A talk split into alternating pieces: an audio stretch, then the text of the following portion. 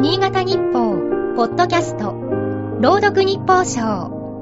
この番組は、新潟日報のコラム、日報賞を、新潟県内の地域 FM10 局が、持ち回りで読み上げます。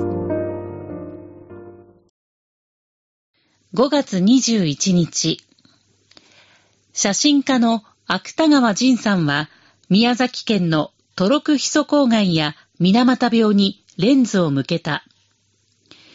ヒ素や有機水銀による中毒症状は目に見えにくい。被害者の症状を映像として伝えるにはどうしたらいいんだろうと悩み続けた。かつて新潟県を訪れた際、こう話していた。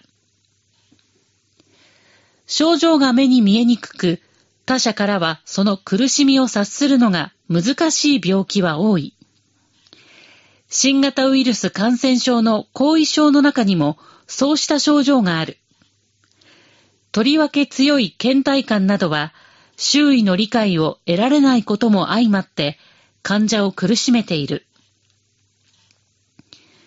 川崎市の女性はある朝、その場にしゃがみ込んでしまうほどのだるさに襲われた。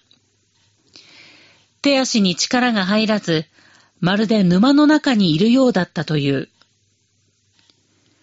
いくつも医療機関を回ったが、原因はわからなかった。こんなに苦しいのに誰にも分かってもらえないと絶望した。そんな時、友人が交流サイト、SNS に投稿した症状が自分と酷似しているのに気づいた。新型ウイルス感染症の後遺症だという。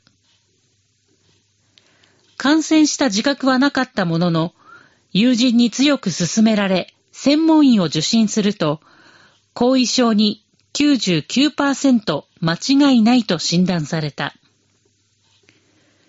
後遺症の治療が始まると、ようやく体調が上向き始めた。専門医によると、患者が訴えるだるさは、倦怠感という言葉ではくくれないほどひどい例があるという。厚生労働省研究班の調査では、入院患者のうち、退院1年経った時点で後遺症を抱えている可能性がある人は、およそ1割に上る。人知れず苦しみ続けている人が周囲にいるかもしれない。今日の日報賞は FM 上越、田原が朗読いたしました。